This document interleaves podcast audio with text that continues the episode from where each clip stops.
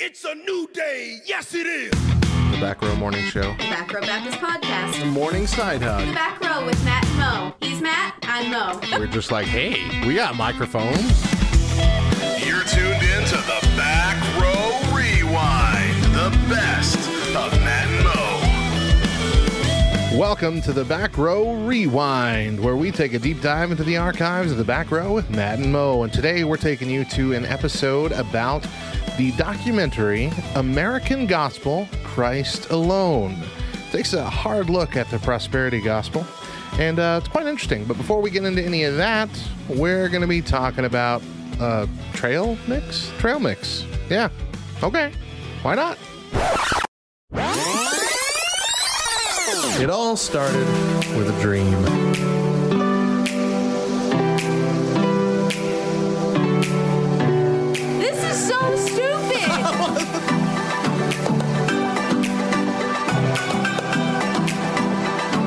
I've been waiting my whole life for this. I got some things to say. I'm still slowly dying, but uh-huh. hey, we all are. Good morning, Back Row Radio. I'm Matt. And I'm Mo. You're streaming the Morning Side Hug. completely loving, socially awkward, and decidedly Christian. We are a Back Row Morning Show exclusively on backrowradio.com. On today's show, we review American Gospel Christ Alone. Plus, the latest news, random facts, and more. But first, today is the last day of August, the 31st. My gosh. And we have a holiday to celebrate. Reality check, Mo. I know, right? September's tomorrow. Great. uh, it's National Trail Mix Day. We eat it without thinking about it, but trail mix keeps us happy throughout the day. Every year on August 31st, National Trail Mix Day honors this healthy snack created for noshing on hikes in the great outdoors. what makes trail mix so special? Not only is it nutritious, a nutritious combination. I tried to What went wrong there? I tried to flip it. we go. Anyway, not only is it a nutritious combination of granola, nuts, dried fruit, and sometimes chocolate, but it's also lightweight, easy to store, and provides a quick energy boost and sustained energy. So, what are you waiting for? Grab a handful and let's celebrate. So we talked about uh, Blockbuster. We talked about going and renting movies and stuff. I remember when I was a teenager, uh, I would go rent from Hollywood Video here, and my go-to like movie night snack thing would be to get a big bag of the Planters basic trail mix with the, the raisins, the almonds, the cashews, and the uh, M and M's. Yep. And a liter bottle of Code Red Mountain Dew, and Oh that would be my thing every, every weekend. I would have that, but that trail mix is fantastic. Yeah. but it's got to have salt. Yeah. There's a couple brands out there that don't put salt in it, and it ruins it.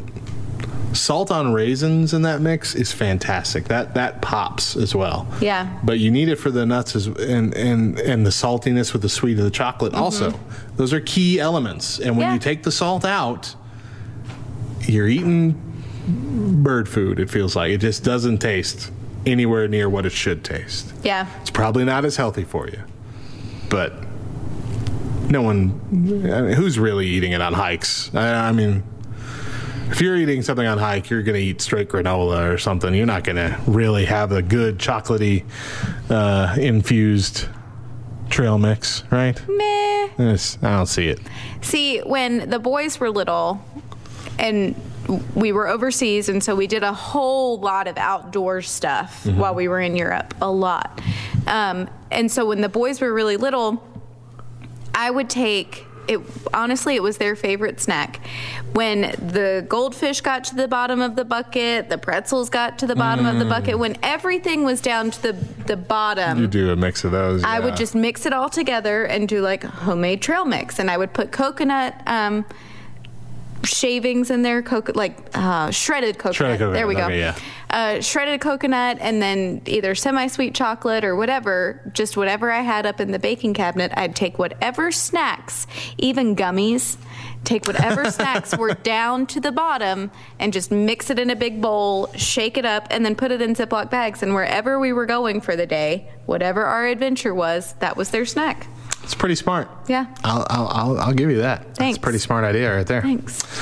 Uh, all right. So we got a bit of old news here, but I'd like to discuss it. Oh, man. Uh, we're back to masks. We talked about masks last Tuesday, uh, but not about the mark of the beast. That's not what Why? this is. Thank Why? goodness. Okay. So I don't know if you heard the story or not, but some Wisconsin state officials aren't fooling around when it comes to the spread of COVID 19. In an email to employees sent out on July 31st, the head of Wisconsin Department of Natural Resources not only reminded employees uh, of the governor's mask order going into effect at the beginning of this month, August, but he also said that every employee must wear their mask while on teleconference in their own homes. Okay, Why? let me explain. What is his reasoning? Says also wear your mask even if you are home to participate in a virtual meeting that involves being seen, such as on Zoom or another video conferencing platform, by non DNR staff. Preston Cole said, according to the Milwaukee Journal, Journal Sentinel, set the safety example, which shows you, as a DNR public service employee, care about the safety and health of others. It says the order said the face coverings are required to be worn whenever a person is in an enclosed space other than a private residence. That was is what the governor's thing said. But a private residence is where most of these people are teleconferencing from, and yet Right. they are being told we're setting an example. We're, you're setting an example of doing something that's not being mandated us to do. Right. Wear a mask at home. Who's wearing a mask in their house? No one? Nobody. You're already exposed to everybody in your house. Mm-hmm. You're not. Why would you wear a mask in your house unless, like, someone was coming over and you're both going to wear a mask? But it says the the thing said by wearing a mask while video conferencing with the general public, we visually remind folks that masking is an important part of navigating the business of natural resources during this tumultuous time. We ask staff where, when on externally facing calls, is, is that taken out of context, a screenshot of a staff person or high ranking department official, if not properly attributed, could be misinterpreted to suggest that the state employees are not properly following the directive. So essentially, the main reason is not to set an example, mm-hmm. but it's to protect them from any kind of scandal. Make sure you're wearing your mask, even though most of you are going to be at home, and most people should understand that you're at home because that's what all these Zoom calls are. Nobody wears their dang mask when they're on the Zoom call. Wear it so nobody takes it out of context and starts griping at us. Mm-hmm. Why which are you surprised? Tells us about the world that we live in. Why are you surprised? After what happened with Sunday Cool, Yeah. two weeks ago. Yeah. People jump to dang conclusions too soon. So now at this point, reading that point, I'm not so mad at the company that they're that they are worried about this and said, okay, let's just cover our butts and everybody wear your masks so we don't get flack. Mm-hmm. I, do, I understand the fear because that's the world we live in. We live in a a world of being canceled for anything that goes against the public good. Mm-hmm. The pub, well, the idea of public good, anyway. Anything that goes against the the overarching idea of what should be done. Utilitarian. You, what is that? You the ultimate good. You uh forget it. I don't know. I don't know what the term is, but it's it's a it's a scary scary thing. Utilitarianism. Is that it? I think. it still doesn't sound right. but I mean, it's it's the it's the social pressure, and it's all really coming from social media. Honestly, if Twitter were to shut down, it would be better for the whole world. If yeah. I know. I mean, sure, all social media, but specifically Twitter, Mm, because right. that's where all of these big cancel culture pushes for no matter what the cause come from. Is Twitter? It's always the rally of a hashtag. And can I just tell you that I'm really tired of getting emails from Twitter saying, go see what's happening on your Twitter. I haven't logged into Twitter in over a year. The only reason I'm still on it is because we have such a big account with Back Row Radio. Yeah. So many followers there that I don't want to just say, eh, never mind, and walk away from them. I tried. But it's, oh, It's a rough go. It's a rough go of it. You can't log into Twitter and have fun anymore. No. And that's why it's become a hunt down the people who disagree with the the majority of us on here. And what's funny is like when he gets to like political stuff, both sides think the other side dominate Twitter. Oh yeah. Well, that's how it is with all social media, Yeah. and it kills me. Yeah. It kills me. Like I see nothing but liberal propaganda when I'm Uh-huh. on there. Nothing but. And yet they claim it is full of fascist Nazis, like far right wackos. Yeah. And I'm like, I don't ever see them. Where, where are these? Where are they? Yeah. I'm with you. But but also it's the cancel culture idea of anything that might be offensive or taken out of context. Who cares about, you know, reality or truth or even time? If it's not living up to my standard today, let's cancel everything. Yeah. And that's really what this boils down to. This would be a company who like, oh, here's one screenshot. Look, their employee isn't wearing a mask. Well, they don't take this seriously. They don't believe in COVID 19. They think it's a conspiracy. They are aligned with Trump. They probably wear MAGA hats when we're not looking instead of masks. Cancel them. That's the line, that's the, the spiral that happens. Mm-hmm. Yep. Exactly. All because one thing is taken out of context. And that kind of stuff seems ridiculous the way I just said it now, but that happens every dang day. Every day. Every day. Multiple times a day. So while it's silly, I get it.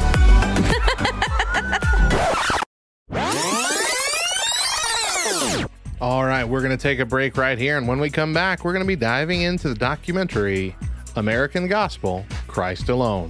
Stick around. You're listening to the Back Row Rewind, the best of Matt and Mo.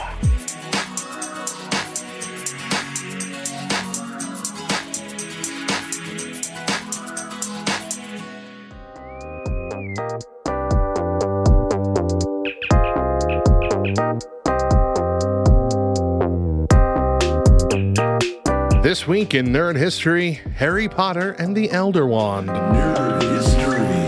This was almost the title of the last book of the Harry Potter series before J.K. Rowling instead chose the name Harry Potter and the Deathly Hallows, which released in the US, UK, and Canada on July 21st, 2007. Deathly Hallows shattered sales records upon release, surpassing marks set by previous titles of the Harry Potter series. It holds the Guinness World Record for most novels sold within 24 hours of release, with 8.3 million sold in the US and 2.65 million in the UK. Rowling completed the book while staying at the Balmoral Hotel in Edinburgh in January of 2007 and left a signed statement on a marble bust of Hermes in her room which read J.K. Rowling finished writing Harry Potter and the Deathly Hallows in this room 552 on 11 January 2007. Of course, people couldn't wait to get their hands on the book, even if that meant breaking the law to read it just a couple of days before its release. Several online leaks, including one that was actually a set of 759 photographs of each page of the book, leaked online and spread through peer to peer and torrent sites. Scholastic also admitted that roughly 1,200 copies had been shipped out early to online purchasers, which of course meant that some of these copies ended up on eBay, being sold at a 1,300% markup, all because people couldn't wait literally less than a week to buy their own copy legally. But that's what you get with the final book of a massively popular series that is still fueling imaginations today. I'm Radio Matt. See you next time for more Nerd History.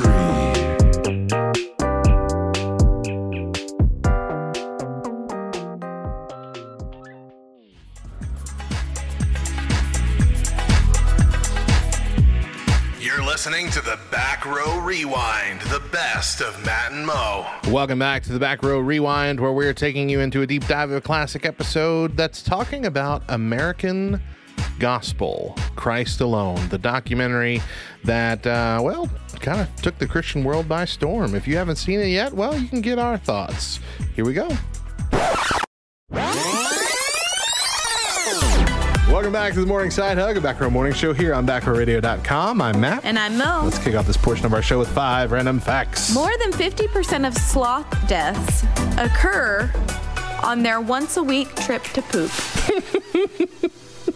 Poor sloth. That's a bad way to go out. It is a bad way to go out. uh, it's estimated that humans can have up to 150 social relationships, but only five close friends. I absolutely believe that. Yeah. I'm pretty sure that's about on par with my life. Me too.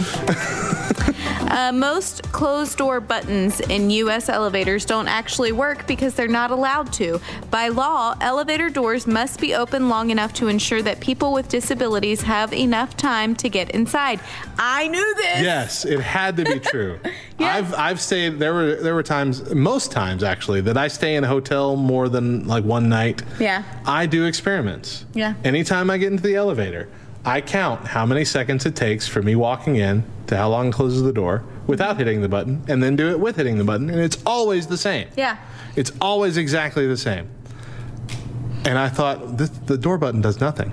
The door button does nothing. Nope, it's just there for you to feel good. Right, it's really about really having just- control. Yeah, it's really that. It's a dopamine rush to make you happy. Yeah. Feel like you have any semblance of control in your life. Yep. Everything else in your life might be going wrong and spiraling out of your control, but at least you can close the elevator door when you want. You know, and it also makes you realize that the just the action of doing something makes time pass a lot faster than Yeah. just standing still. you know, because you genuinely feel as though it's a shorter amount of time, mm-hmm. But it's because you have done something. You've something. had an action and that's taken up a second or two of that time. Yeah. Um, it's uh so it's silly because you see it in like TV show and movies where someone's trying to close the elevator door before somebody gets to them and they're banging on the button and it's doing nothing. It does Mm-hmm. Absolutely nothing. Yep. It does nothing. So my husband is a he says he's a jack of all trades and a master of none and he's just an ongoing run of various facts and so he has been telling us myself and the kids this fact for years Yeah. For years. Yep. Uh, before becoming a famous comedian steve harvey was homeless for three years. He slept in his 1976 ford when gigs didn't provide a hotel and bathed at gas stations and swimming pool showers. Today steve harvey is worth an estimated 180 million dollars. And genuinely one of the most likable TV personalities, in my opinion. oh yeah. I cannot, down.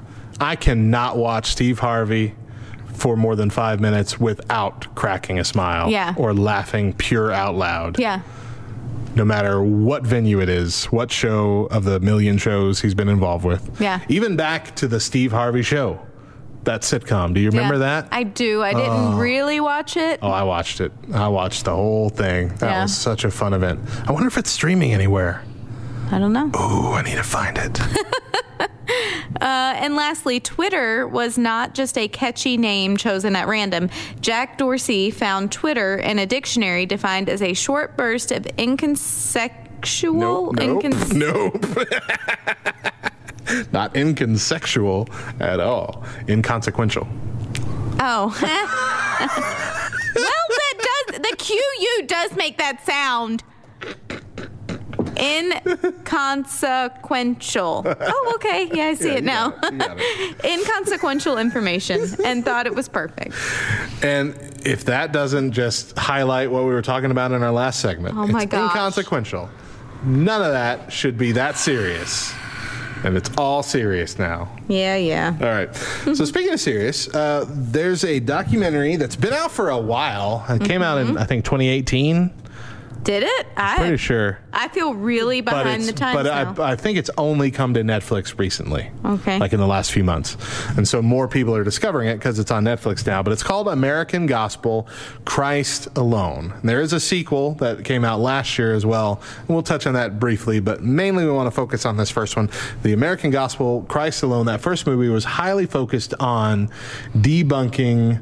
Um, prosperity gospel, word of faith movement, name it and claim it, all that kind of stuff. Uh, and it took several prominent pastors and leaders in ministry, t- put them all together to discuss these um, these methods of belief, you know, whatever you There you go. These Yeah. these these these weird beliefs that we have mostly coming out of America, and trying to do their best to show you why they're not biblical, they're not accurate, and you're likely being misled by people who are knowingly doing that. Yeah.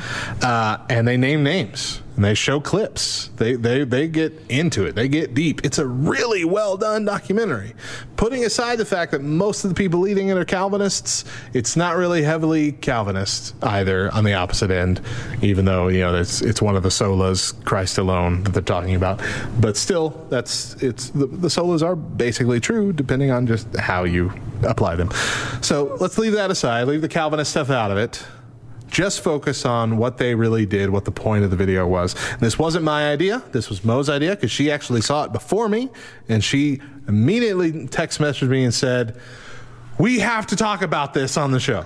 Yes. So here we are, okay. and we're doing it. So I'm gonna kick it to you first. No.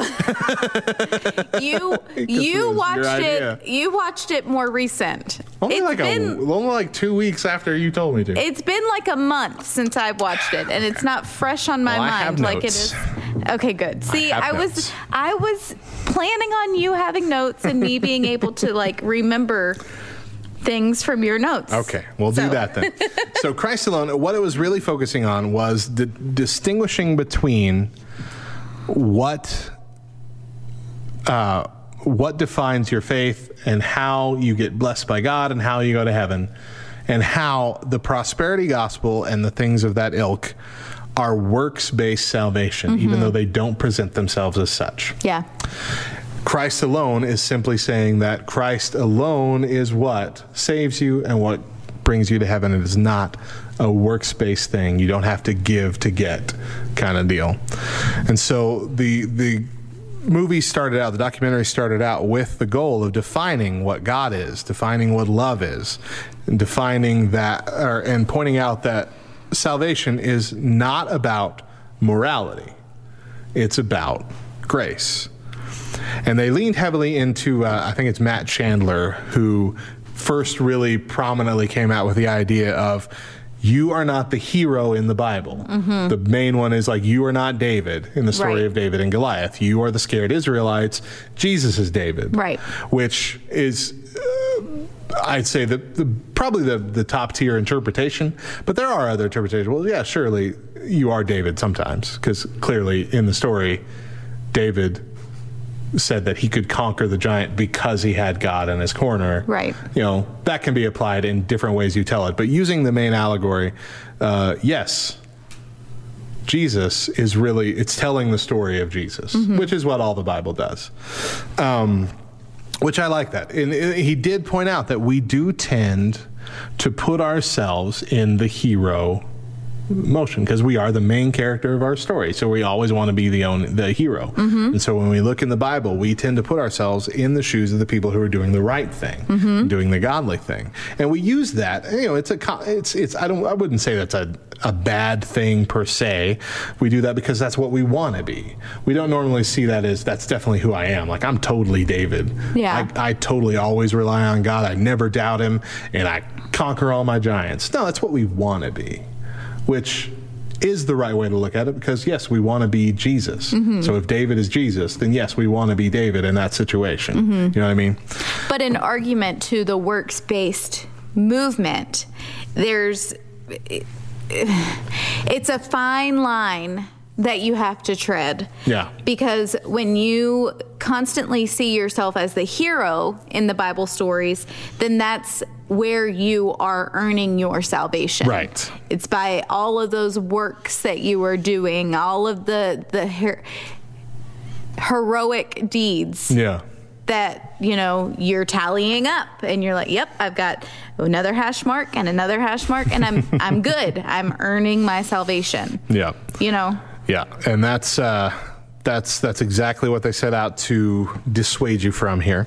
Uh, one of the lines that they listed in this was the prosperity gospel was like marrying someone for their money. Yes. it's the idea that if if if you're going to devote yourself to God, then the only reason that's ever really laid forth for you to give money or to give time, mostly money, is so God will bless you back. Mm-hmm. It's a give and take. Mm-hmm. And they use biblical ideas of, you know, sowing a seed and all these kind of things to trick you into thinking it's a biblical mandate mm-hmm. of you must give and it's always sow a seed usually. I Yeah. That's typically the term. Sow a thousand dollar seed and watch as God opens the floodgates Mm-hmm. with blessings for you. Give and it will be given unto you, pressed down, shaken together, and running over. It will be given.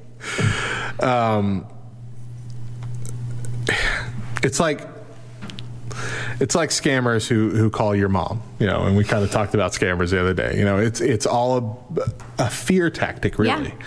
It's a tactic of if you don't get blessed, it's because you're not giving enough. It's because you're not believing enough. It's because you're not Christian enough, and maybe that's enough to keep you out of heaven. It's a mm-hmm. fear tactic, and so you're not seen as faithful if you don't give. Mm-hmm. One of the the things that draws people to this, and it has been the problem that I mainly have with Joel Osteen. And I know we've talked about Joel Osteen a lot mm-hmm. in the in the course of these shows, is that you get drawn in by things that sound really good. Even things that can be very biblical. Mm-hmm. You get drawn into these things, but it's all in a very positive mindset. It makes you feel good. It gives you a warm and fuzzy. You believe in yourself. You have all these good feelings mm-hmm. And then they slide the money thing in. Mm-hmm. And it's seen as a and all you have to do is open your checkbook. Mm-hmm. You're buying blessings is what it comes down to.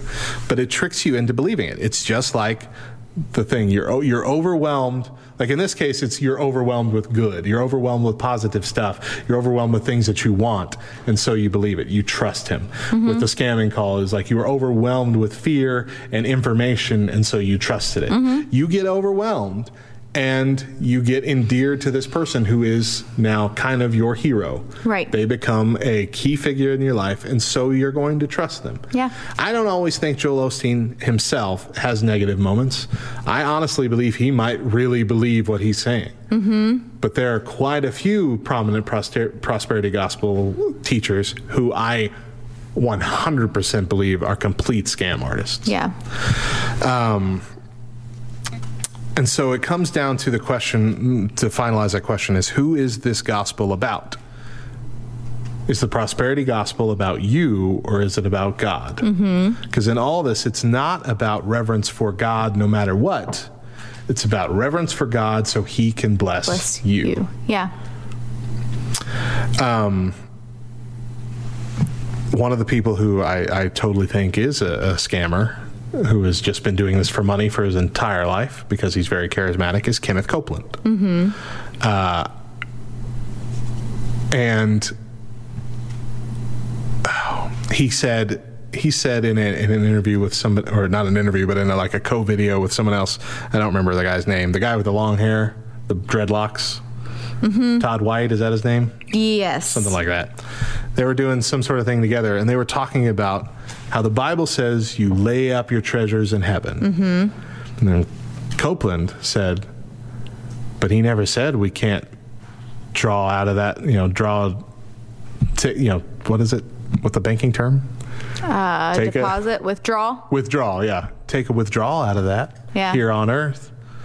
So you can have your Bentley, you can have your fancy home, you can have your compound with your private jets and your private airport, Mr. Kenneth Copeland, because you're just drawing out from your bank account up in heaven. Mm-hmm. What a pile of lies. I want to say so many more vulgar words, but what a pile of lies that is. And so disingenuous and such an underhanded way to number one, dismiss any argument against you and your extremely lavish lifestyle, Yeah. and also to trick you into thinking you could have this too. Yeah. You got all that money up there. You just need to come and claim some of it. Mm-hmm. And the way you withdraw that is by giving me a thousand dollars. You know, that's it's it's Mm-hmm. Yeah. scams. And it, it is turning people away from the true gospel because eventually, the longer you go on, especially if you're really devoted and you really give and give and give and give, and your life just isn't turning around the way they promised it would, mm-hmm. you either, number one, realize that it's a scam, you've been scammed all along, and you think all religion is a scam, and you just walk away totally. Or number two, you think, I am such a terrible Christian. Yeah. I will never have enough faith. Yeah. And so you fall away that way. Mm-hmm. But in either case, eventually you fall away. Yeah. It's very true. And uh, for me, I after watching Christ Alone, I immediately texted Matt and said we need to talk about this because for me, and I've talked about my past previously on the show, but I grew up. Um, they definitely wouldn't say that they are prosperity gospel, name it and claim it. Um, but the church that I grew up in was very much leaned that way. I can remember one of um, every June we would have a month long revival. Okay, and one of the speakers came. I was probably ten. Um, one of the speakers came and she was talking about how her granddaughter. Um, remember, I was ten, so you know only certain parts of the story hit me. I got you. but her granddaughter had seen a friend of hers wearing a dress that she really liked, that she really wanted that dress. Hmm. And so she told her granddaughter to talk to God about it, that God already knew that she wanted that dress, to talk to God about it and to see if He provides. And that if she had enough faith and that if she believed enough, that that dress would be hers. And within a couple weeks' time, her granddaughter had that dress because her faith was big enough. And at 10 years old, being a girl myself, I can remember thinking, really? That's all I have to do? That's it. And God already knows. So I just need to talk to him about it and tell him that that's what I want and I'll get it. And there's this is the problem with word of faith movement. They take truth, they take biblical truths and intertwine it to make it fit with their word of faith, to make it fit with their lifestyle. Yeah. To where it's kind of like it's it's kind of like icing on a cake, but the inside of that cake is not actually cake Right. You know, you are presented with this piece of cake that looks amazing, that looks like everything it's supposed to be. The top layer of it is exactly what you were expecting, but that inner portion is garbage. and that that to me is just that is word of faith movement Yeah. at its core. um, they have they have the idea of blessings and obedience backwards. Mm-hmm. That's one of the other points they made is that what word of faith teaches is that you uh, you obey their call, which they say is give us money. Mm-hmm. You obey what the Bible says is you give, you give, you give, you give, and then you have faith and believe on that, and then God will bless you. Mm-hmm. And that is not what the Bible lays out in that order. It's the opposite. God has blessed you with this salvation. God will continue to bless and provide for you in ways that He sees fit. And therefore, you should be obedient. Mm-hmm. It's because of the blessings, because of the grace that God gives you, that you should be willing and wanting to be faithful to God. And mm-hmm. that doesn't always mean just give money to a televangelist, or I, I would say it, I would I would contend it never means that, but but it does mean be faithful with your money. It does mean support your local church, support uh, other ministries. It does mean get involved yourself and give back in ways that you are able to, in ways that God prepares you for. It's because of the blessing that you be obedient, not the other way around. Because the other way around is really just a game of you know, how much can I earn? How good can I be? And that's clearly a works-based thing. Um, And it leads down a really dark path. For a long time, I struggled with my own salvation because I knew that I was a sinner. Every single day, I woke up and sinned. Every day. And could not understand when, why, if I was being so obedient and I was I was taking my prayers and my requests to the Lord and I was in church every single day of the week and I you know Yeah. I was doing everything that I possibly could within my own means to earn my salvation, then why every day am I waking up still sinning? Absolutely. Um, and, and and also you'll have those people who, like we talked about, do this faithfully, and they don't get the blessings that they think they're going to get, because ultimately what this is doing is is they're they're dictating what God will do for you. They say if you give enough, if you if you uh, have enough faith and you give enough money to this ministry, then God will give you all your desires. God God has a plan for your life, and it's always good. He knows the desires of your heart Right. and he wants to meet them. Right. When when the Bible says God has a plan for you, it doesn't always mean that it's like a to live in the lap of luxury. Mm-hmm. It's In not fact, your it rarely plan. rarely means that. Yeah. The wonderful plan God had for Stephen's life was to be stoned to death for the glory of God. Mm-hmm. And the glory of God did grow. He was the first martyr, and we saw that with martyrdom came more followers, not less. Mm-hmm. And that has been a consistent thing. Look at China. They are killed all the time. China is the fastest growing Christian country. Mm-hmm. Fastest. They are being locked down. They are being uh, ransacked. They are being run out of the country. They are being killed. And yet, Christianity is growing in China faster than anywhere else on the planet and has been for over a decade. Mm-hmm. Because God's glory is revealed through these moments. And if all you are thinking about is your happiness and what God can do for you to make you happier, you've got it backwards.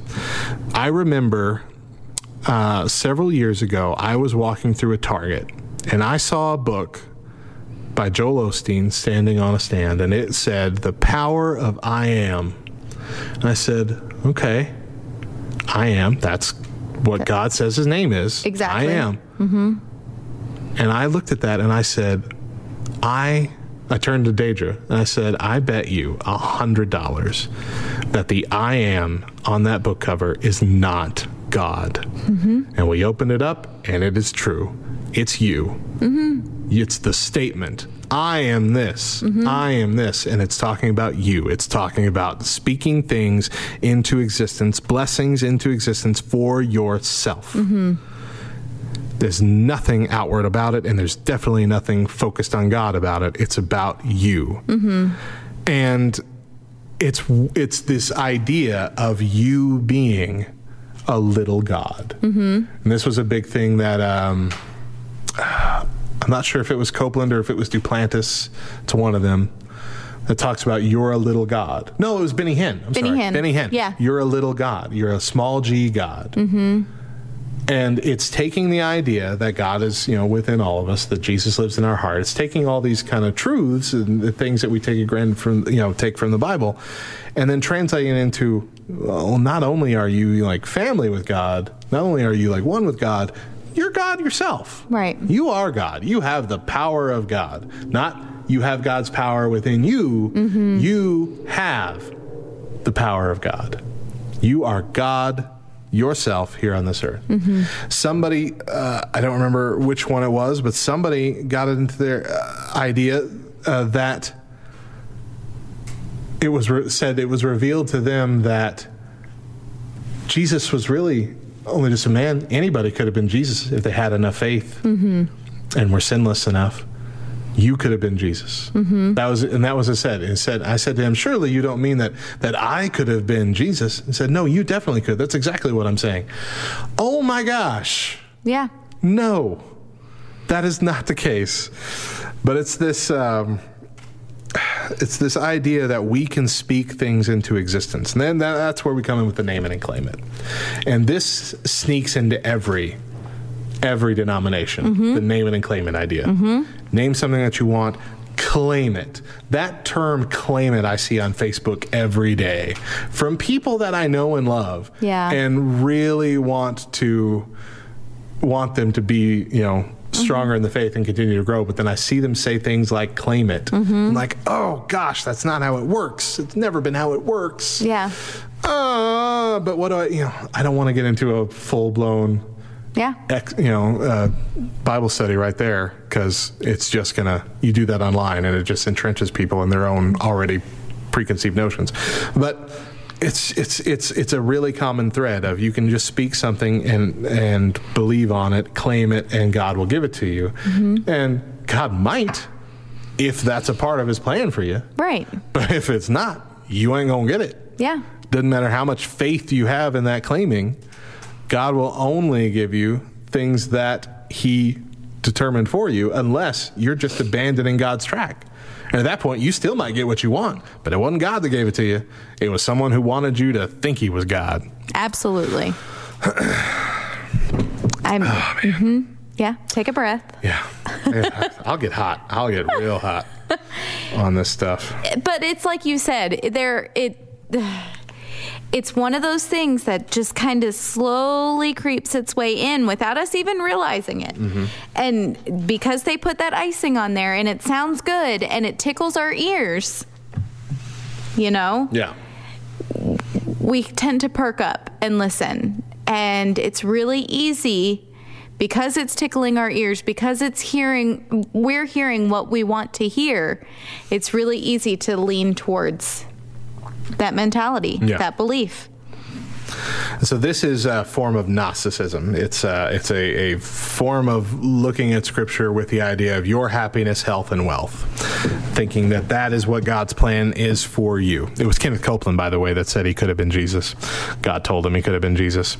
Uh, they use things from the Bible. There was a situation in the Bible, a story in the Bible, where David was hunting Saul to kill him. Saul had betrayed him. David was going to kill him. David came across him in a cave taking a poop.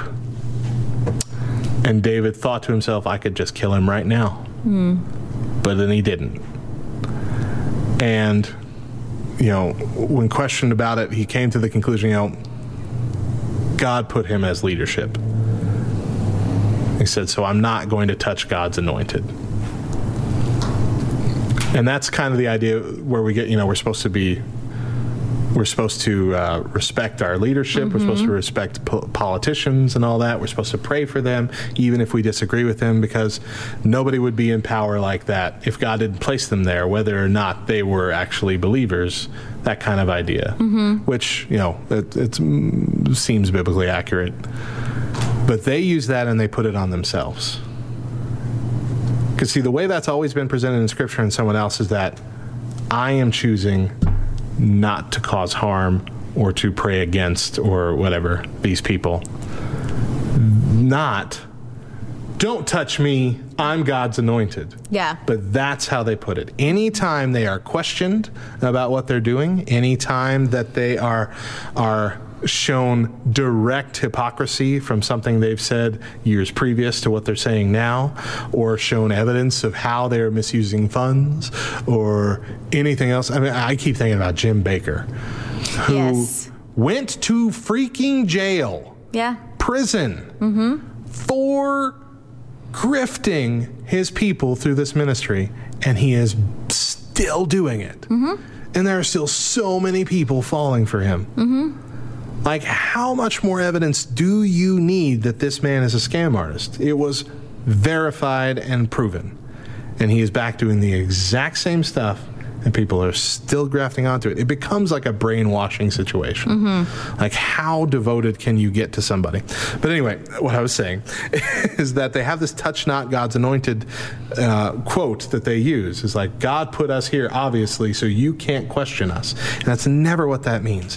Whenever I've called out Joel Osteen or other people, Kenneth Copeland, uh, or I think most recent Jesse Duplantis, I call them out online every now and then because we have Jesse Duplantis. He comes to a church in our town a mm-hmm. lot, a church that really flirts heavily with prosperity gospel, but is not all the way there and doesn't call themselves that. So there are a lot of prominent people in our town and a lot of people that I respect who go to this church. Mm-hmm. But it's just, it inks its way in there little by little. But every year they bring Jesse Duplantis out. And every time they do, I post something somewhere that says, please do not go see Jesse Duplantis. And I explain why. And I get people who get so angry at me. You can't know his heart. You can't know if he's genuine or not. You can't say that he's not a true believer. Mm-hmm. You cannot say, yes, you can, and the Bible lays out how. Yeah. You will know they are Christians by the fruits of the Spirit. That is what comes from being a believer. Mm-hmm. Love, joy, peace, patience, kindness, goodness, gentleness, self control, faithfulness. All of that is stuff that you need to see, and all of that is stuff that you cannot attribute to these people. You will see specific things that come out of being a believer. Really, no matter how long you've been one. Like we see this all the time with Celebrate Recovery. When people genuinely come to Christ or genuinely mm-hmm. step into that, those start to become a a a, a byproduct of who you are mm-hmm. and the decision that you've made. Like, sure, you need to work on it and being better, but it comes so much more easily. Mm-hmm. You see changes so much quicker, especially with like the joy, especially with the being more willing to forgive and being, you know, faithful, trustworthy, you know, these kind of things. Those start, start to come. Trustworthiness is one of the bigger ones there. Can you really trust someone who claims that they need your money for ministry? But spends that money on the most expensive private jet on the planet. Well, but that's so that he doesn't have to ride with demons. I mean, even that there are there are much cheaper private jets, much cheaper private jets without like gold line table settings and all. I mean, just if you really because uh, a case can be made for a private jet for someone who literally travels all around the world day in day out. Sure i can accept that. A Right. case can be made. A case cannot be made that you need to have the most luxurious private jet by millions of dollars millions and millions and millions of dollars more in order to do that. Mm-hmm. The idea that Jesse Duplantis would say that if Jesus was around today, he wouldn't be riding a donkey, he'd be flying in a private jet, made me want to vomit all over my computer. Mm-hmm. And I'm sorry for the visual, but it's true. I cannot believe that people trust these people. I just can't. It is it. it is hard. It is a hard pill to swallow. But even I even I on this radio show and on our podcast have said you can't know their heart. Even I have said that. And it has taken a long time for me to really be able to come to grips with I can't know a person's heart. I absolutely can't. I can't judge them the way that the Lord can judge them, and I'm glad, I'm thankful for that. But I can call out a fallacy where there's a fallacy. Sure. I can call out an unbiblical truth where there is an unbiblical truth. Yeah.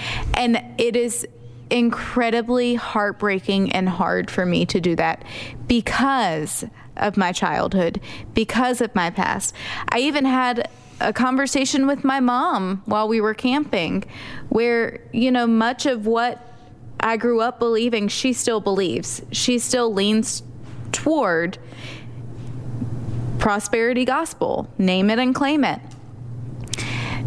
And so having to sit down and have a conversation with her and pointing out, you know, Job, pointing out Paul, pointing out different people in the Bible who completely go against the name it and claim it prosperity gospel word of faith movement.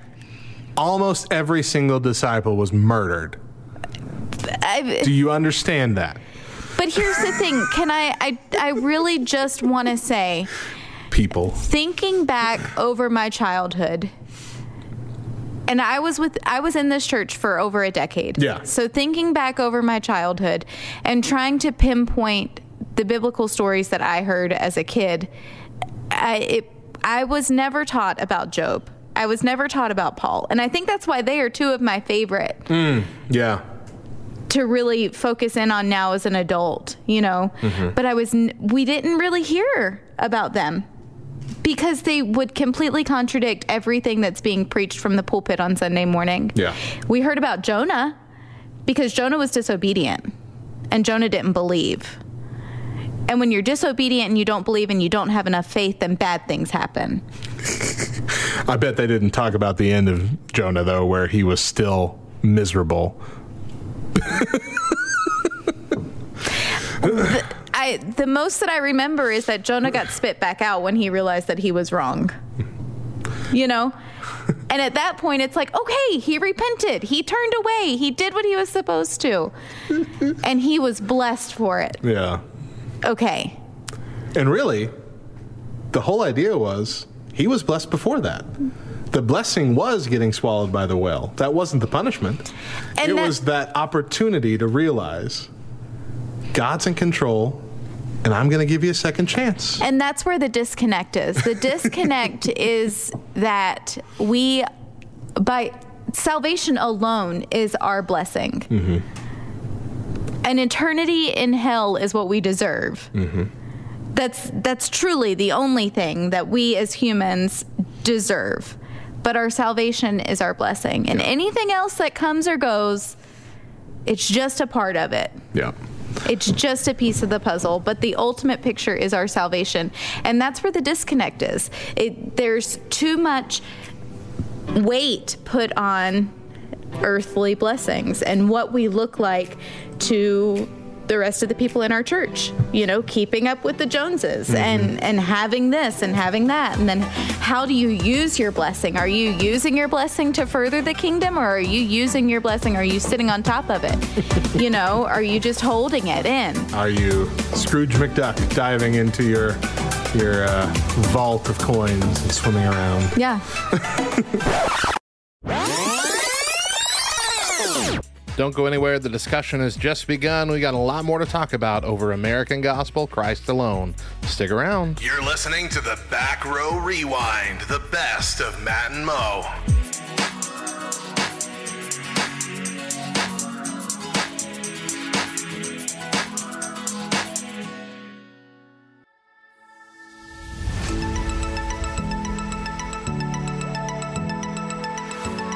Set it aside.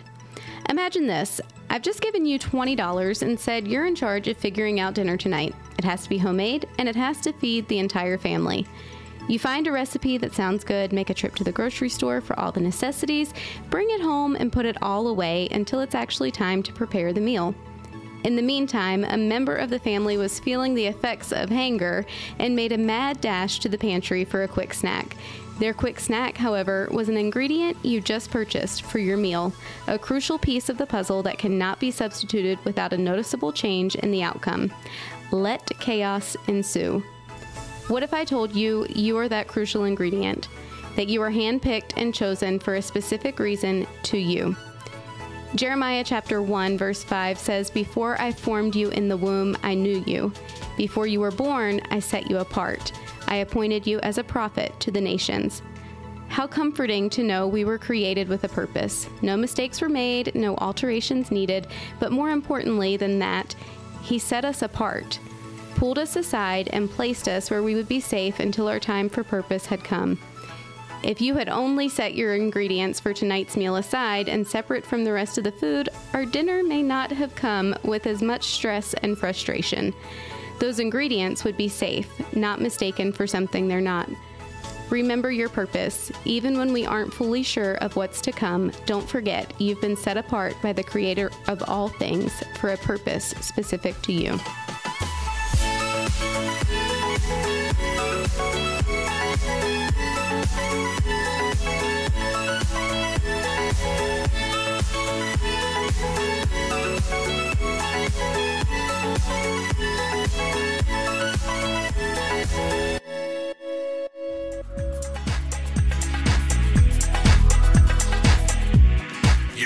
Listening to the Back Row Rewind, the best of Matt and Mo. Welcome back to the Back Row Rewind as we finish up our discussion on the documentary now available on Netflix called American Gospel Christ Alone. Let's finish it up.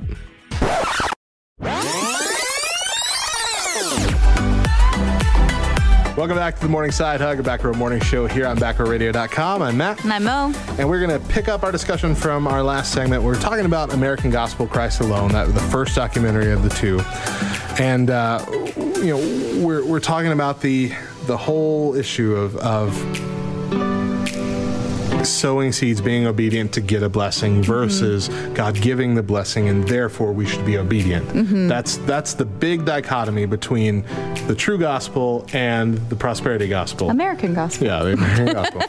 And uh, we've we've seen after that movie came out, Benny Hinn who's been doing this for 40 years, I don't know, a long, long time, longer than I've been alive, Yeah. came out and publicly denounced the Word of Faith movement, denounced the prosperity gospel, said that he'd be repenting from that, turning away from it. Cut to today, he's still asking for $1,000 seeds, still on TV, still wearing the finest suits every time he's up on stage. Todd White, after the most recent uh, documentary, the second one came out, came out and said, If I've ever espoused the prosperity gospel, I repent of that. That is not of my heart. And now he's backtracking and still doing that same thing. Which tells me, those two instances are telling me that they will literally say anything they need to to get you to jump in with them. Mm-hmm. Which hurts because we know that Christians want to be forgiving and they want to give people a chance. I want, want to give Benny Hinn a chance. And I really, I remember when he said that, I posted a whole thing. I posted, please don't be so quick to say he doesn't mean it. Let's give him a chance. And he had the chance and he blew it. Here's the thing, and I don't know if it's truly a. I don't. I don't know that I can equate it to being a word of faith movement characteristic. I, I don't. All that I can do is speak from my own personal experience and from what I know. Um, but repentance is a huge thing. Having a repentive heart Absolutely. in in a word of faith church is a huge thing huge thing because if you don't repent if you are not honest about your sins then you cannot be blessed turning away from those sins is not a big thing. Speaking it saying it saying this is where i struggle. This is my sin. This is where i do wrong. That's what's required. Yeah. that's what's harped on. Yeah. but they miss the next portion which is turning away. Right. and that's something that i have to have conversation with family members about on a regular basis. Yes you can say that that's your sin and you can admit it but you're missing the point the next step is to turn away Right. and walk away Now- from it Now do something about it. Yeah. Hand it to God. Do something. and so that for me i can't help but think that's the motive behind speaking it out Yeah. saying it that's the motive behind their repentive it is a quote unquote repentive heart Yeah. it's what they know is a repentive heart Yeah. but it's not turning away from their sin And they know that believers do want to be forgiving and do want to celebrate repentance. Mm-hmm. One of the things we learn in CR is that, you know, we really want to push across the method that if you admit that you're struggling with something, even if it's something new, even if you've been coming to CR for years and you realize I'm still dealing with this, Mm-hmm. or if you've relapsed but you're still sticking around here, it's okay to admit all those things. In fact, that's what we're celebrating. We're celebrating the fact that you realize you have a problem and you're here to do something about it, to surrender it to God, to fix your your uh, your um, habits, hurts, and hangups the way only God can. That's worth celebrating. And the Christians have that inner desire to see everybody do that. And we also all once believed that we would be shamed out of the doors if we ever did that. Right. And we found that once we finally were able to admit to those struggles, we had far more people standing with us than against us right but that can also be completely manipulated mm-hmm. and i honestly believe that's what's happened here mm-hmm. is they want to manipulate those who were wavering into thinking oh they're repenting of that. We can trust them now. Mm-hmm. When if it was going to be true repentance they should have stopped the show. Absolutely. You've done it for so many years and you already have so much money. If you really truly repent, either stop the show or send the checks back.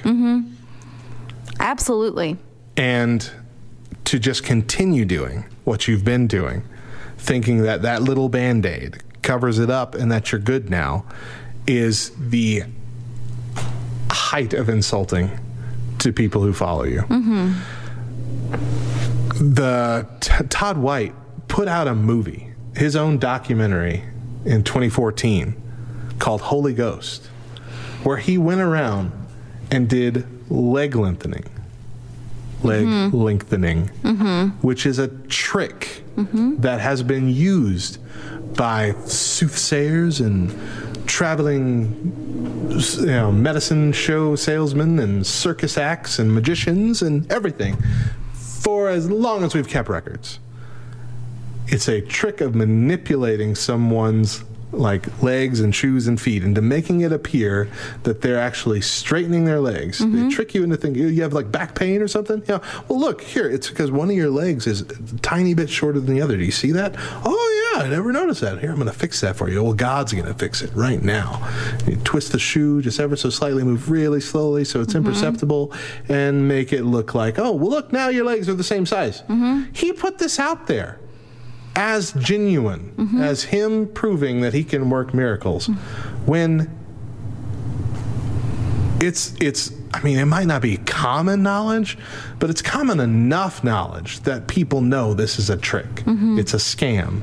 Not only Christians have or well Christians quote unquote not only religious uh, people have used this as a scam in the past. It's a scam has been for a long long time. He put out a whole documentary about it and a lot of people fell for it look at the miracles he can perform Mm-hmm. the it's I'm so exhausted just mentally thinking all this. There's so much there's so many aspects of it.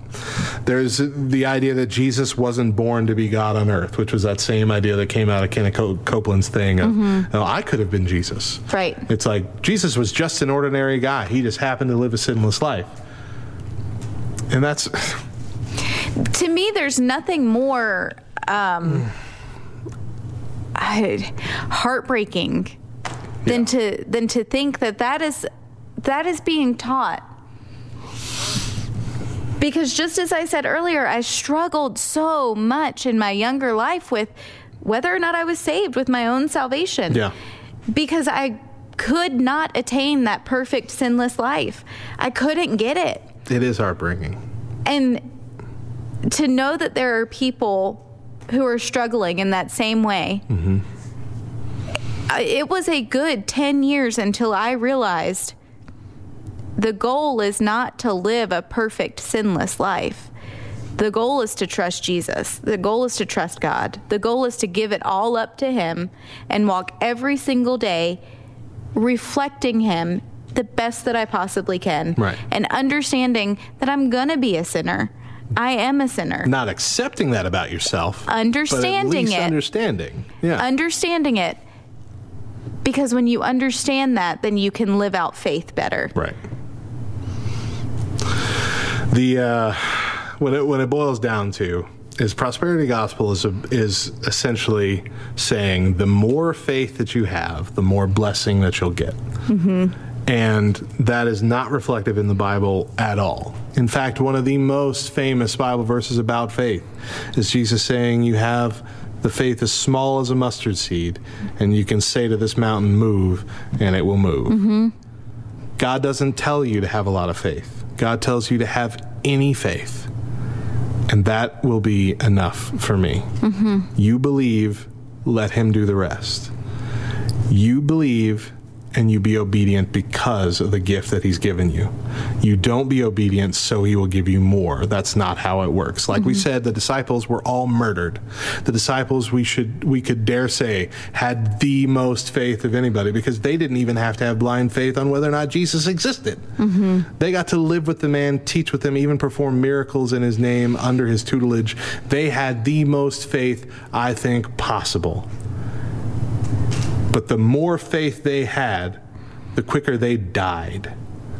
Because that was their path that mm-hmm. God set them on. Mm-hmm. And ultimately, in those deaths, brought so many more to Christ and brought mm-hmm. so much more glory to God. That should be the goal.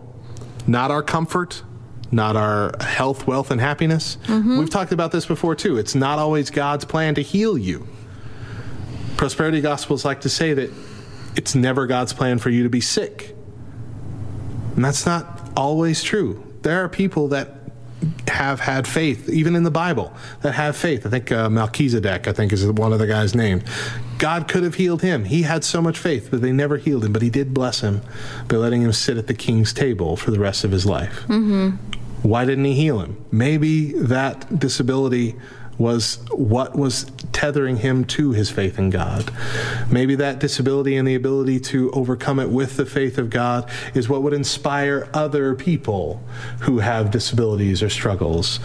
God uses everything in our life that we hand over to Him for His good. And sometimes that also becomes a blessing for us.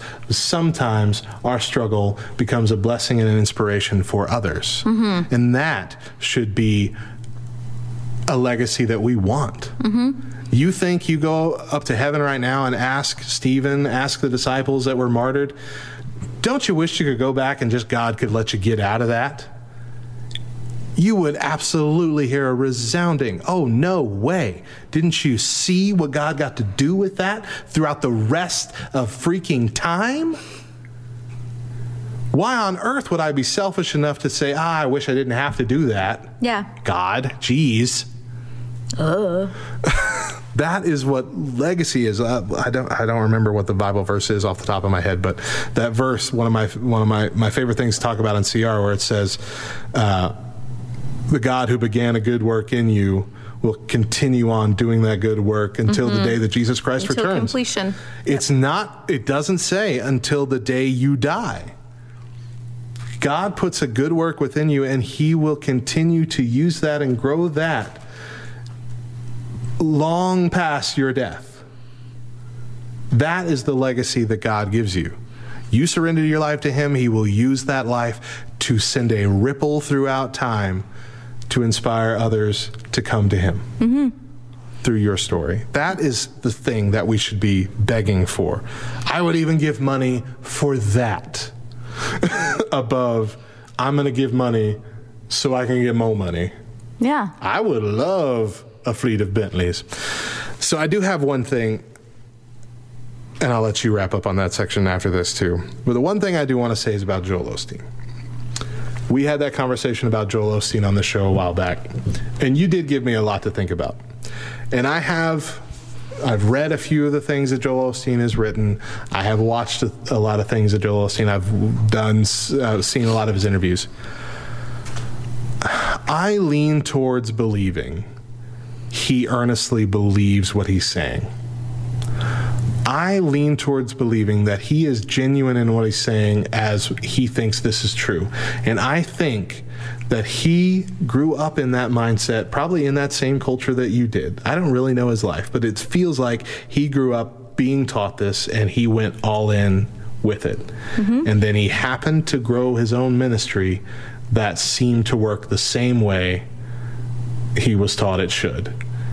I fully believe that he thinks he's living what the prosperity gospel is, and that he thinks that everyone that he's teaching can have that same life.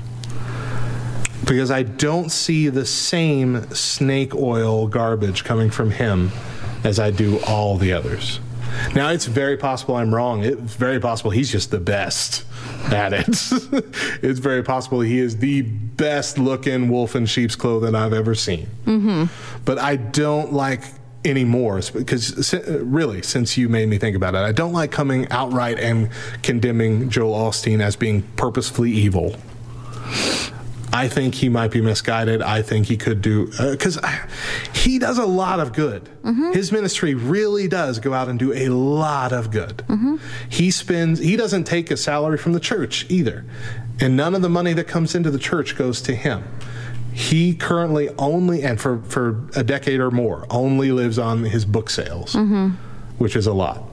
And so uh, I feel like if you were truly in that prosperity gospel mindset, you'd be taking all the money you could get your hands on. Yeah. But he gives a lot of that away. And his church does a lot of good in the Houston community. They have a lot of stuff they give out. I don't know. I feel like they're doing a handful of things right, which leads me to believe his heart might be at least a little bit more genuine than your Jesse Duplantis or your Kenneth Copeland mm-hmm. or your Creflo Dollar. Mm-hmm. Uh, so I'm I'm just going to put that out there. I'm not saying what he's doing overall is right or good or should be celebrated. I'm just saying I'm I I have backtracked my willingness to just come right out and say he's purposefully evil or anything of that nature. And that's mainly because of you. Ah, well, so what do if you know? disagree with what I'm saying, blame Mo. That's what I'm saying. Everybody's Mo's fault. I have to tell you, and I think honestly, I am so, so grateful for the church that I grew up in. I am. And I've said this multiple times. Do I agree with everything that's being taught? No, I don't. But I'm so grateful for the foundation that I have, that I gained through going to that church. Yeah. So much of my servant heart was grown in that church. Mainly because I had to earn my salvation. but as an adult now, I can I can rationalize that and I can, can still use that. Yeah. Absolutely. Um, but I also have such a hard time, and th- you know, this is where I stand with with any prosperity gospel preacher, anybody who, you know, gets a bad name or a bad reputation for f- the life that they are choosing to live for God. Okay, I have such a hard time condemning anyone Right. because of the childhood that I had, the church that I grew up in, I realize it is very easy that any of those people that I grew up with, any of the teachings that I fell under, they could very easily fall into that same category as Yeah. the people that are constantly getting condemned. And it would break my heart to see their name come across a screen or on television or, or in an American gospel. But I also think that that's largely because my heart is broken for those people. Oh yeah. And the only way that their heart is ever going to change is through love. And if that's the only thing that I can do this side of eternity is to genuinely be loving to them, I can love somebody without agreeing with everything that they say. Sure. I can love somebody without supporting their ministry. I can love somebody and say, you know, what you're saying isn't truth, isn't completely right. Let's have a conversation about this. Yeah. You know, and to me, that is the ultimate act of love, is by saying, I want to have a really difficult conversation with you because what you're doing isn't isn't completely accurate. Right. Or a more plausible thing, because I mean, we're never going to sit down with Joel Osteen. We're never going Sure. to sit down with Kenneth Copeland. Sure. But there are a lot of people who will jump to defend them because they have leapt into Mm-hmm. that belief or they've read their book and it really helped them or inspired them at some point. And those are the people that say you can't know their heart or whatever, and you you know, or jump to the thing of this is not how you're supposed to confront somebody, and we're really leaning in more of a condemning a false gospel thing, which is something you are supposed to do in public. But those are the people really that we do have the opportunity of let me explain to you why Yeah. why I believe what I believe about this. And let's just talk. Yeah. Let's just have an open and honest conversation with each other. And now you have this resource, American Gospel, Christ alone. Yeah. Show them that. Show them why. Yeah. they those pastors lay it out much better than we Absolutely. Absolutely. without getting frustrated. Absolutely. I'm sure that they did have moments of frustration, but you know, the editing was so nice. sure, it was very clean. It was very well made, very well Oh, I, lo- I loved it. I loved it. And of course, Jackie Hill Perry, which is one of my all time favorites, she was in. Yeah, So- and you talked about that with her book, and I finally realized who you, who she was Yeah. when I watched that. I'm like, oh, I know her. Yeah. yeah, really cool. Yep. Mm-hmm. Um, so there was a second movie, and I watched. We, well, we both watched the entirety of it, right? yes. But uh, it wasn't as grabby to you. No. Because it didn't have a personal tie, which I understand. Didn't really have a personal tie to me either, and it wasn't as grabby to me either. But also, it was three hours long.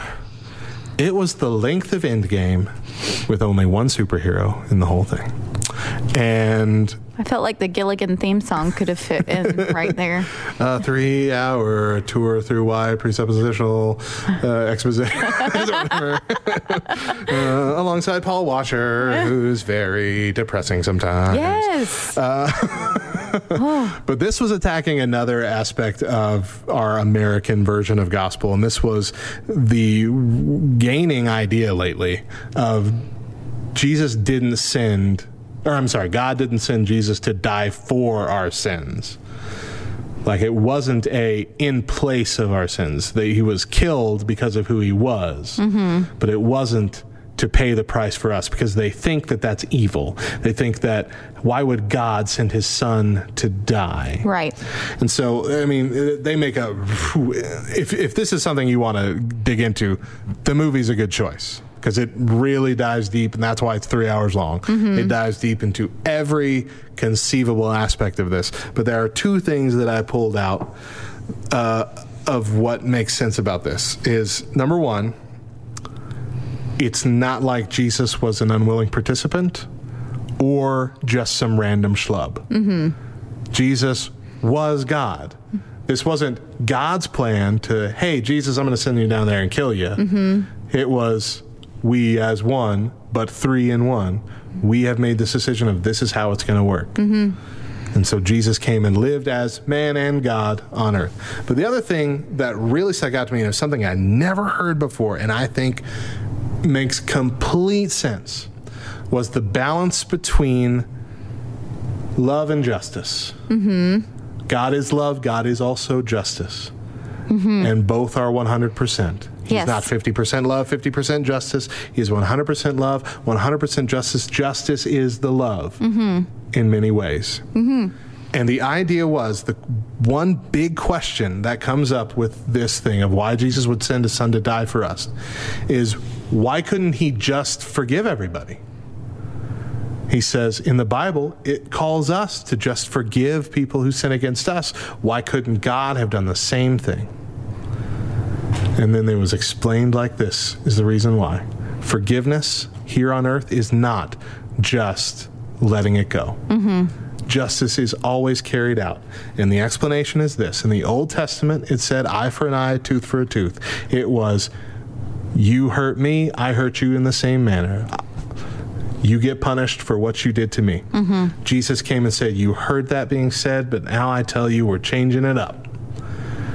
If someone slaps your right cheek, turn your other cheek to them. Mm-hmm. If someone steals your cloak, also give them your shirt. If you notice, that back and forth, the eye for an eye, is still there. But instead of one person causing the harm and then getting that harm back on them, you get someone causes harm against you and then you are accepting their punishment. Mm-hmm. You slap me on one cheek, slap the other one, and I forgive you. Mm-hmm. I take your punishment. Mm-hmm. You steal my cloak, I'll give you my shirt as well instead of stealing yours. I take the punishment. You pluck out my eye, you can hit the other one too. I forgive you. Mm-hmm. Knock out my tooth, knock out another one. I forgive you. It's I'm taking the punishment. It's saying no longer seek after justice for yourself, but instead forgive them so that they might understand love and forgiveness, mm-hmm. which is exactly what God and Jesus did for us. Mm-hmm. Said, You sinned against me. I should administer justice. I should send you to death to death to hell. I should make you pay for your own sin, but instead, I'm going to come forgive you. I'm going to come turn the other cheek, take your punishment for you. Take that justice upon myself so that you can feel forgiveness, grace, salvation. That justice is always there. When we forgive someone for hurting us, what we're doing is giving up our right to carry out our revenge and instead sucking up that pain ourselves mm-hmm. and taking it upon ourselves. It's not always, you know, eye for an eye kind of thing, but you know sometimes it's really hard to forgive someone. Mm-hmm. But at the same time, you know that that's the same grace that Jesus gave you. Mm-hmm. And so even if it hurts you a little bit, even if you don't get the justice you require, you'll take on that punishment yourself to absolve them. Yeah. Because it's the right thing to do. So it's not just, well, forgive them, let it go. It's all about who's taking the justice, mm-hmm. who's getting served the justice. And Jesus said, take it yourself mm-hmm. and give them the grace mm-hmm. so that they might see the glory of the Father. It's beautiful It is. and it makes perfect sense. Yeah. And I've never thought of it. Never seen that. Even reading the scripture with if they slap you on one cheek. It doesn't say if they slap you on one cheek, just forgive them for it. It says turn the other cheek. Yeah. To let them slap it. It's been so hard to rationalize the, well, what about eye for an eye, tooth for a tooth, but slap one cheek, turn Yeah. the other. I, it, how does it that? wasn't a it wasn't a change in in how justice is uh, given out. It was a change of who's going to accept it. exactly. And it's only the person who has the right to administer that justice that gets to make the choice to accept it on themselves instead and forgive the person that hurt him. Yeah. Which is a gosh, it's it's such a brilliant parallel. Mm-hmm. And I can't believe I never saw it before. Yeah. But it makes so much sense. So I really look into that, guys. But seriously, this movie, oh, that's not even the tippy top of the iceberg for that movie. A whole lot more, far more than we can really get into. Uh, but it's a really good movie too. So go see both of these. They are both on Amazon Prime for sure. For uh, like rental, I think it's like four bucks. Yeah. Was the second one on Netflix? No, Okay, just so the, the first, first one's one. on Netflix. Second one's on Amazon Prime to be rented. Of course, you can buy the DVDs, I think, from them. Uh, again, just a caveat most of the people that are doing this are like Calvinist pastors. Mm-hmm. So it leans a little into Calvinism, but not so much that you can't get past it and still see a lot of the biblical truth on the inside. Yeah. So, uh, yeah, I, I, I think they did a really good job of not making it Calvinism heavy. Oh, yeah. So it would be inaccessible to those who don't ascribe to full on Calvinism. Mm-hmm. Uh, but yeah, really good movies. Really makes you think. I'm really glad that you forced me to watch them You're welcome. uh, because it, you know it, it's you need to be like we get these ideas and we we get in, entrenched in our our beliefs about something, but then we kind of forget about why. yeah. Why do I believe this? Right. And I remember when we had our conversation about Joel Osteen way back when. I remember having a hard time really explaining what the issue was. I couldn't really formulate. I knew I knew why I had a problem with it with prosperity gospel, but I couldn't really explain to you exactly what the problem was. But it really was just as simple of does the blessing come first or does the obedience come 1st what does God lay that map out for in the Bible? Mm-hmm. And I mean, it's they do a really good job. They make it simple enough for you to understand, and yet still grow and make you think about things you've probably never thought about. Mm-hmm. And uh, of course, you need to go do your own research too. I'm not saying take any of this at face value, but uh, I think you'll see more often than not. Scripture does indeed line up with most of the stuff that's been said mm-hmm. in these movies. Well, and here's a here's a little thing, a little caveat to it. You can take it as you will, but there's even a portion, and I loved I loved Christ alone. I loved it, but there's a portion at the end where they kind of come at a certain pastor who most of the world tends to think he falls into the prosperity gospel. However, we know Oh that he yes, doesn't. yeah. They they kind of Just once. just, one really quick thing towards the end they sneak rick warren in there Warren, and, gosh, not even close. yeah and so th- this is just the perfect example of you cannot take everything that someone says for 100% truth Yeah. 99.9% of that movie was spot on Yeah. until i saw that and i was like oh but you're misinformed Right. Like you think about Saddleback Church. This is what got me when we first went to Saddleback Church for the first um, the first summit. Mm-hmm. They do have a campus.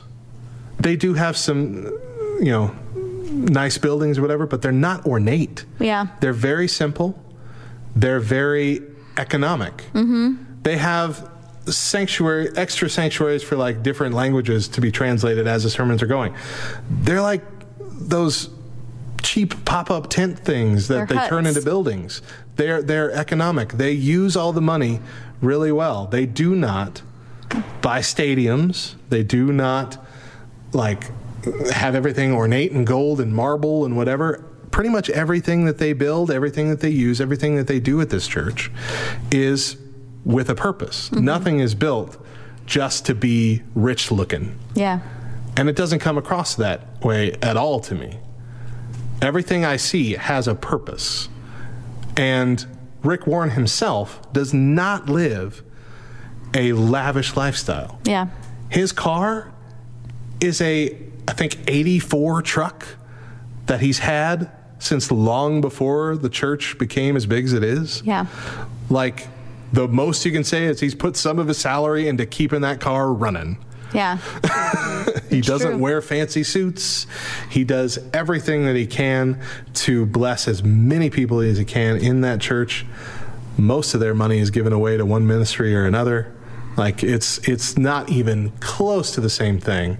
That is I feel like Rick Warren's church is exactly how a prosperous church should function. Yes. And how a prosperous pastor should live mm-hmm. below his means. The church spends below their means. Yeah.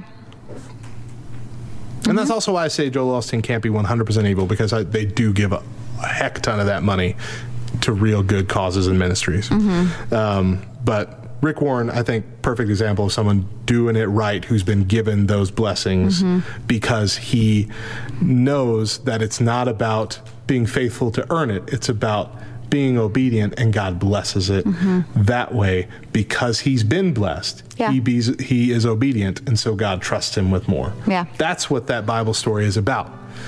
You you get blessed, you be obedient with it, then you get blessed with more. Not you be obedient, do what we say, give us money, then you'll be blessed. Wow, the dreams come true. Right. Yeah. You're absolutely right. So And luckily, I don't think Rick Warren was in the second movie at all. No. Which is good. no. Yeah. He doesn't deserve to be. Right. But at the same time, truly chew over it, watch it, get a feel for it, let it sink in, and then let let God move in your heart Yeah. through it. Our show is coming to a close for today. But first, I want to share with you something that I love. And I really feel like I, I may have shared this. I don't know. I'm not sure. But talking about American Gospel had me remember Bible Project. And I love, love the Bible Project. In both American Gospel, um, both videos, both movies, there were certain times where they kind of did a bit of a Bible Project feel, where they draw the words and then everything that they're saying is Oh, drawn yeah. out and Yeah, illustrated yeah. Beautifully. So for someone who is, um, you know, I I learn by seeing. For someone who is like minded in that way, Bible Project is just so perfectly well done when it comes to different books of the Bible, different characteristics of God, different um, characteristics that we should have as Christians.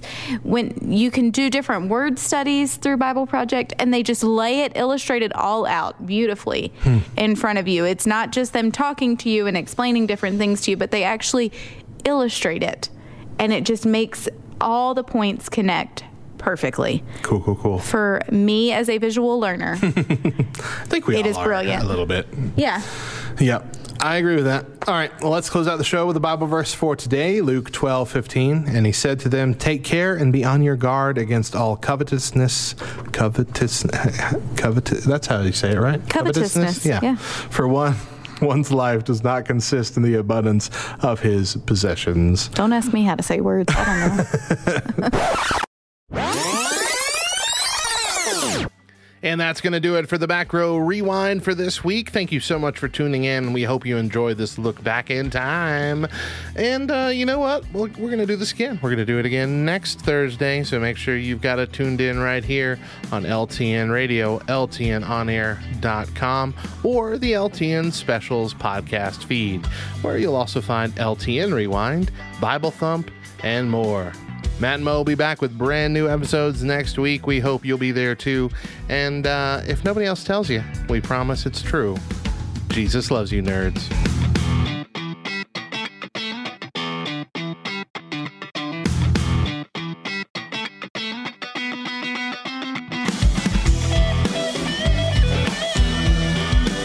Thank you for joining us for Back Row Rewind, the best of Will's Antics. Tune in every Monday through Wednesday for the Back Row Morning Show at 8 a.m. and again at 10 a.m. Eastern Time. Only on LTN Radio.